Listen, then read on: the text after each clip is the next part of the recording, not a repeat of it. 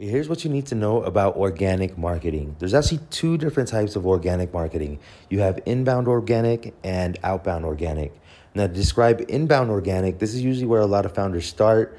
And what they don't realize is you don't see the benefits of inbound organic for maybe years. So, this is where you're setting up your infrastructure. You should definitely do this but this is a, a cost that you're going to have to incur where you're not going to see the ROI for a very long time. So whatever you're doing, you know, whatever you're advertising, you better make sure that you're going to be around to see the fruits of your labor. So in terms of inbound marketing, these are your blogs where you're trying to optimize for search so you can show up at the top of the search results uh, search engine results page which they call the serp um, and this is where you can start collecting these inbound leads but to get to the top of the SERP, to do all this, I mean, it's a process. It takes a little bit of time. So you're not going to see the fruit of that labor right away. Same thing with your Instagram accounts. If you're putting up posts, you're doing stories, this is all organic inbound as well, where you're hoping someone will come into contact with your content and they will eventually convert into a sale. Again, this is a very long sales cycle. You're not going to see the benefits of it right away. So, this is organic inbound. Organic inbound is where you set up the infrastructure where eventually it will bring you a shit ton of traffic for free because you've set up set this infrastructure up but it is a marathon it's not going to happen overnight then your outbound organic this is where you can decrease the sales cycle. You can start making sales right away. You can start getting in front of your people right away.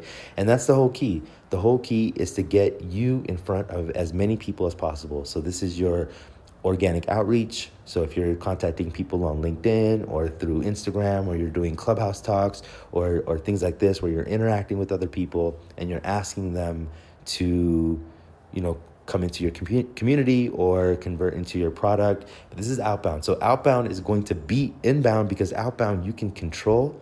You can control the speed, the time, and it is very time consuming, but this is something that you're going to have to do. And the benefits of that is if you listen to the previous episode about paid ads, it will give you a tight marketing message in the shortest time possible because you are out there in front of people hearing all these different objections, hearing what people think, what people say, and this will just tighten up your marketing message so you can start running paid ads. So these are the two different types of organic traffic sources, organic marketing. You have inbound and you have outbound. In summary, inbound, it's going to take you a lot more time. You don't want to neglect this because you will see benefits from it, but it'll be maybe three, four, five years down the road. And then your outbound is how you can decrease the sales cycle right away. You can start seeing immediate benefits.